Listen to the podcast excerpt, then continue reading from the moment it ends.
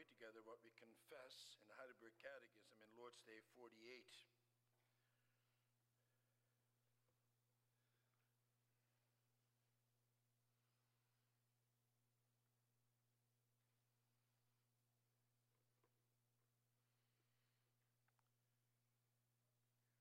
There we find God's word summarized as follows. What is the second petition? Your kingdom so rule us by your word and spirit that more and more we submit to you. Preserve and increase your church. Destroy the works of the devil, every power that raises itself against you, and every conspiracy against your holy word.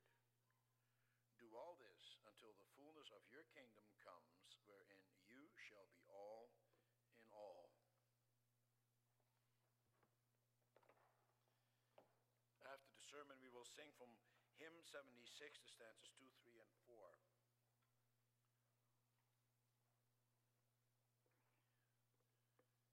Beloved congregation of our Lord and Savior Jesus Christ, brothers and sisters, this is now the second petition of the Lord's Prayer. It is from the prayer that the Lord Jesus himself taught us. The first petition taught us to pray that God's name be hallowed. But now the second petition has us deal with the coming of God's kingdom and what that means. The first and the second petition are closely connected. For in both cases, we must promote God's name and thereby honor everything that belongs to him. And everything that belongs to him is included in his kingdom. There are, however, two kingdoms the kingdom of God and the kingdom of the world, of Satan. And there is great enmity between the two. And we have to make sure that we belong to God's kingdom and not to Satan's kingdom. But the question is, how do we do that? How do we keep ourselves separate from the world? Does that mean then that we should have nothing to do with the world? Do we isolate ourselves from the world as much as we can? That's what a lot of people want to do. They want to live in their own little kingdom. They are a member of the Canadian Reformed Church to keep themselves out of the big bad world. And they sent their children to the Parkland Immanuel Christian School for the same reason to keep us all away from the world and its bad influence. Oh, sure, they live and work in the world, but for the rest, they have little or nothing to do with it. They hardly know their neighbors and live within their own reformed circles. But is that what it means to be part of God's kingdom? And that's the question we must ask ourselves this afternoon. I will preach to you about what it means to belong to God's kingdom. And then we will first look at the kingdom and the world, secondly, the kingdom and the word, and then finally, the kingdom and our riches. The first thing that we have to understand is that God's kingdom is not like any kingdom you find here on earth with its own specific territory and boundaries. God's kingdom is a spiritual kingdom, and it is all over and has always existed. But the Bible speaks about God's kingdom in different ways. It speaks about it in the first place in the future tense. For that reason, some people think that God's kingdom is yet to come. And that is why they only pray about the coming of the kingdom. Indeed, that's also what John the Baptist did when he announced the coming of Christ. He said, Repent, for the kingdom of God is at hand. And indeed, we do have to pray about God's kingdom in that way. As long as in so doing, we don't think that God's kingdom isn't here already. Isn't God now? That is also what we sang together when we began this worship service. The Lord our God is king. He is king now. It's an established fact. As the psalm further says, everything is under God's rule. He rules the clouds and thick darkness. His lightning in the sky lights up the world. The heavens proclaim his righteousness. He is the most high of all the earth. He is the king over all creation. There is no man or woman, no power here on earth that can do anything whatsoever without God's will. All things are in his hands. Do you know what the problem is? The problem is that mankind rejected God's rule. Adam and Eve did not want to be part of God's kingdom. They went over to the kingdom of Satan. That is how it came about that Satan is currently the prince of this world. That's what the Bible says. The world, by and large, has rejected God. The people of the world are not part of God's kingdom. Although God is king and rules everything, that doesn't mean that everything is under his rule. It isn't. And that's very sad. Think about how that is with an earthly kingdom. It works in the same way. Just because you live in a certain country does not mean that everyone is a legitimate citizen of that country. There are those, for example, who want to overthrow the government or who do not want to submit themselves to its rule. Think about terrorists living in our midst. They're intent on destroying Canada. They're not really part of the country of Canada. Yet, in spite of their rebellious intentions, the Queen, the Queen, through the legitimate government of Canada, still rules. And you see, that's also the way it is with God's kingdom. God's kingdom is still here. And in spite of the rebellion, God is still in control. He will always be. God's kingdom is present right now.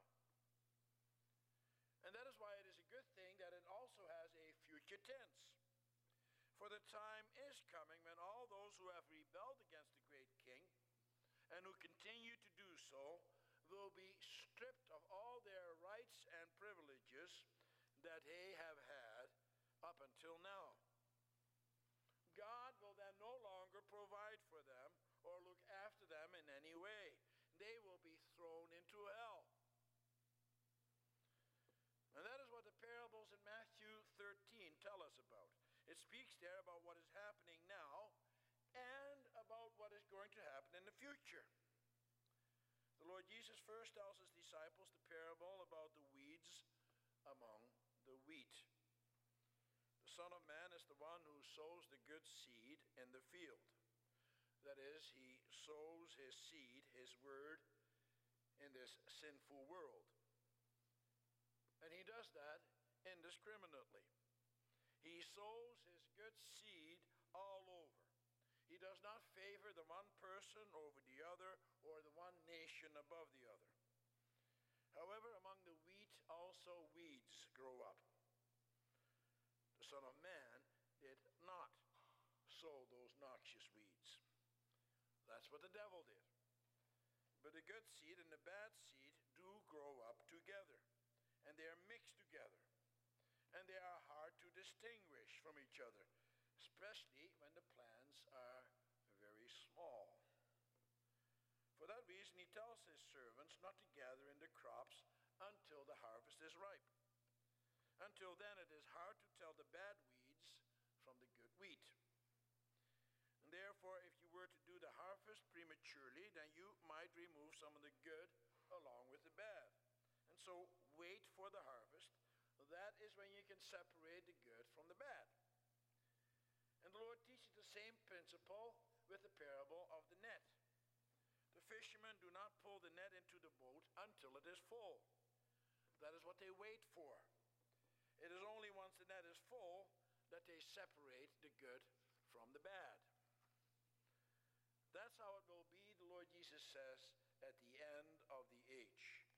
The angels will come and separate the wicked from the righteous and throw them into the fiery furnace, where there will be weeping and gnashing of teeth. And the righteous will shine, as it says in verse 43, like the sun in the kingdom of their Father. Isn't that wonderful?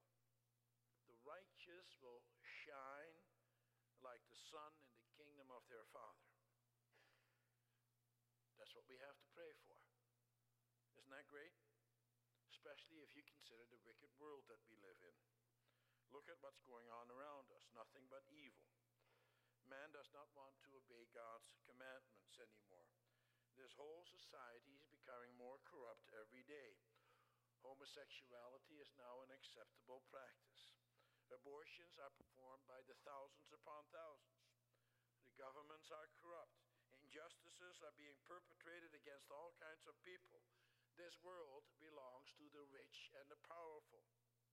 And those who want to do good are ridiculed and mistreated. This world is crying out to be redeemed. But how do you know the wicked from the righteous? It's hard to tell. And so God tells us not to judge. He himself will do that.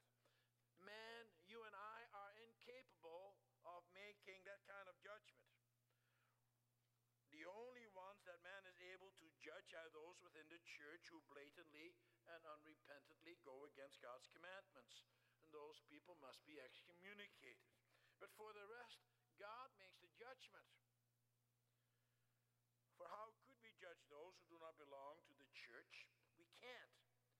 We can only judge those inside. There are millions upon millions of people all over this world who belong to God's kingdom, and yet we don't know who they are.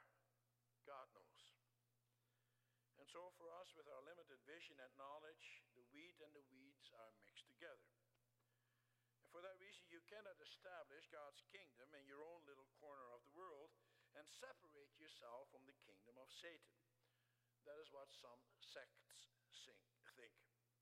According to them, they belong to the kingdom of God, and all the others to the kingdom of the world. That's not what the Bible teaches. Listen to what Paul says in 1 Corinthians 5. I have written you in my letter not to associate with sexually immoral people. Not at all meaning the people of this world who are immoral, or the greedy and swindlers, or idolaters, in that case, you would have to leave this world. And that's clear from these parables as well. The servants are not able to, to tell apart the weeds from the wheat because the boundary lines between the two kingdoms are not so easily marked. God knows his own. He knows who the citizens of the kingdom are. But now the Lord teaches us to pray, Your kingdom come Makes us to our second point. That's also God's doing. For he is the word who he is the one who works in the hearts of the citizens of his kingdom. And that is why when we pray that petition, we must pray that he so rule us by his word and spirit that more and more we submit to him. That is how God's kingdom gets established.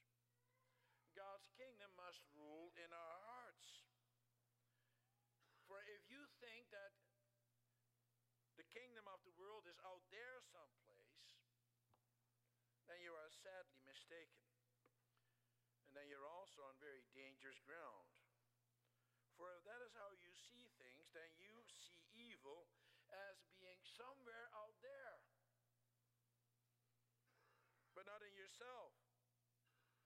Then you don't see the evil that dwells in your own heart or in the heart of your husband or your wife or your children. And then you don't see the evil that is right here in this very church, in the members of this church. Satan wants to take over your heart, my heart. He wants to take over your homes. Take over this church. And at times he succeeds, doesn't he? How often don't we do the things that belong to the devil? At one point, Lord Jesus even said to Peter, Get behind me, Satan. Peter, the man upon whom the Lord Jesus built his church, many times was an instrument in the hands of the devil. Same thing is true of each and every one of us. Each and every one of us denies God's existence and blasphemes his name in numerous ways. How often are resentments and anger, that we lash out at others. We're interested in promoting our own cause. We want to get our own way. We're greedy. We slander others.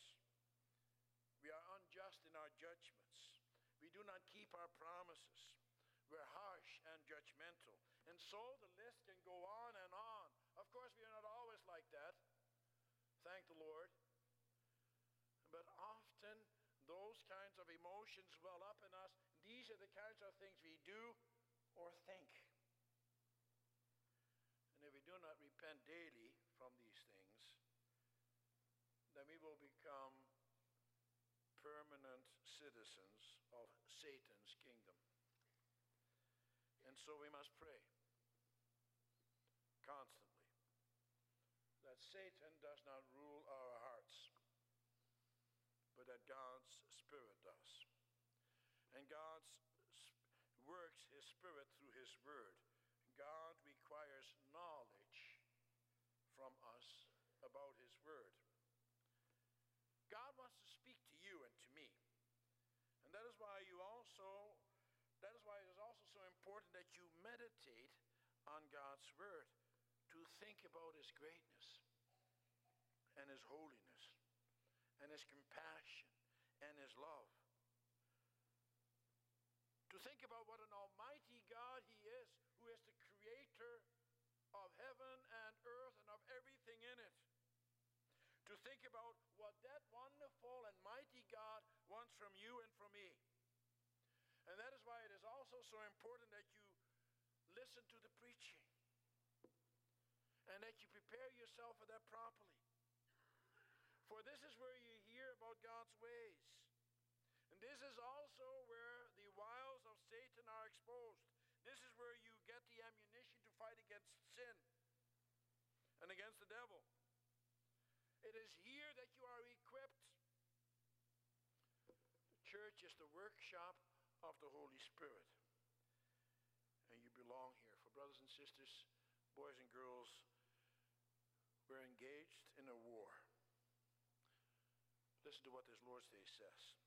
Destroy the works of the devil, every power that raises itself against you, and every conspiracy against your holy word. Satan wants you and me to rebel against God and against his kingdom. And that is why we have to be wise to the ways of Satan. Do you think you can do that isolating yourself from the world? Do you think that by crawling into your own little corner, that then you can keep Satan at bay? Well, why don't you build yourself a little monastery then and hide in there? Brothers and sisters, boys and girls, the world, the sin, and the devil are right here, right now, in our midst. We cannot escape him. But we can overcome Satan and his domain, but only through the Lord Jesus Christ. For he won the victory over him. And he is all powerful. But in the meantime, you also have to put up your fight against the devil. You have to allow the Holy Spirit to enter your heart. For the Lord uses us in his army further his kingdom. And for that reason, you also have to know what's going on in the world. And that's why we also have our own Christian school. That is where children are equipped to learn how to deal with the world. We don't send them there to hide from the world, but to equip them to go out into this sinful world so that they may be lights in this dark world. And that is why we also belong to church. For the church has a very important role to play in God's kingdom.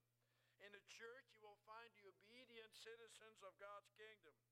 Such obedience, of course, we do not have of ourselves, but through faith in the Lord Jesus Christ. Oh, sure, they're also hypocrites, but they don't really make up part of the church. They're like cancer in the body. They're part of the body, but they need to be cut out as soon as they're discovered. This petition, we pray that God's church be preserved. That means that the church must be diligent in maintaining the boundary lines that God has set. Those who do not want to submit to God's rule do not belong. If they persist in their sins, they must be removed. But in the church, there's also a lot of compassion because God of compassion.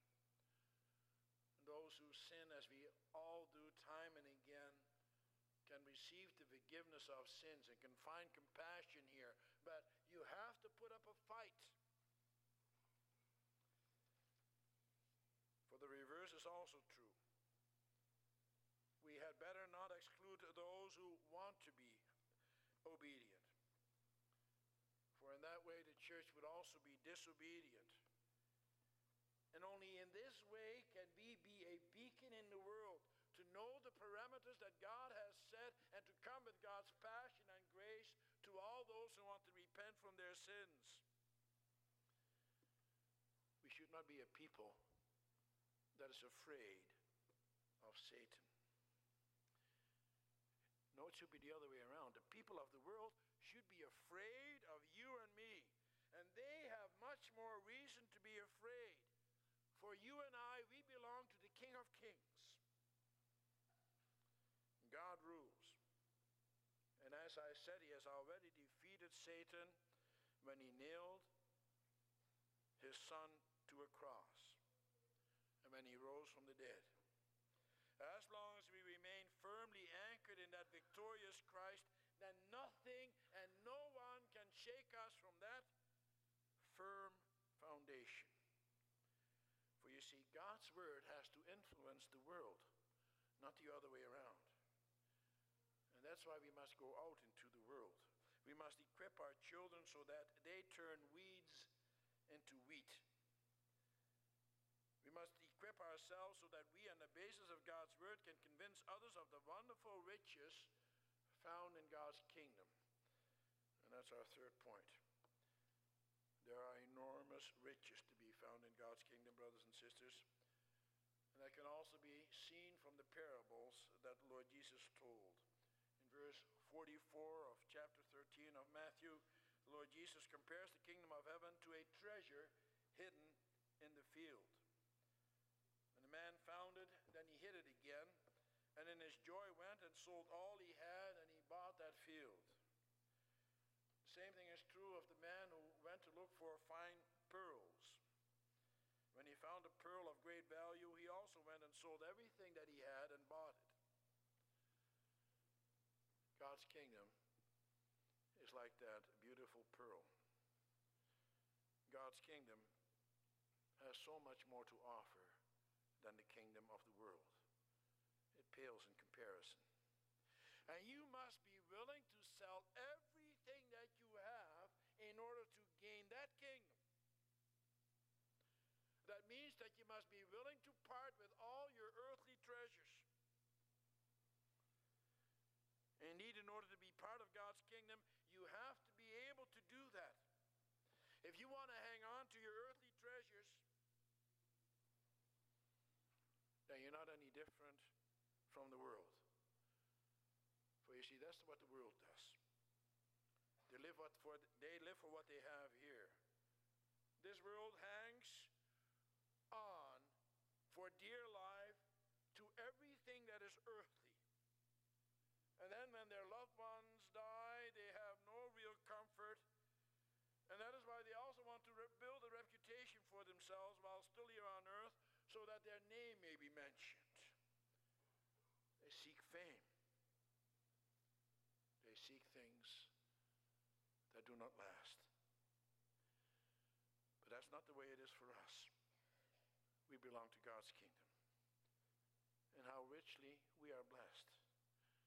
We have eternal blessings. Brothers and sisters, let's not just keep those riches for ourselves. You also have to share those riches. There's enough for everybody to go around. There's an abundance of it. And you have to share it. You cannot hide within your own reformed little world as many of us do. The Lord wants us to go out. He wants us to be involved with activities such as Vacation Bible School. He wants us to speak about the hope that we have with all those with whom we come into contact. He doesn't want us to hide our light under a bushel. And so share with others the great hope that you have and the great riches.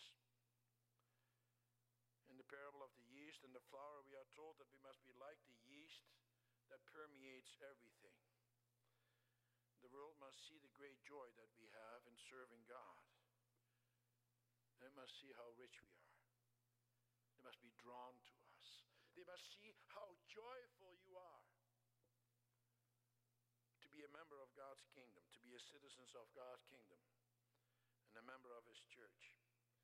And in this way, we must let the Lord use us to preserve and increase His church. Let us do that until the fullness of God's kingdom comes when He shall be all in all, as the Catechism says. In other words, when there is no one and nothing any more that rejects his rule. That's when he will be all in all. When everyone who lives on this new earth will also acknowledge him as the ruler, as the king. And that is the time when the weeds will have been gathered together and thrown into the fire. And when all the wheat has been stored in God's heavenly home be a good and wholesome wheat, brother and sister, and so be gathered on the last day into God's heavenly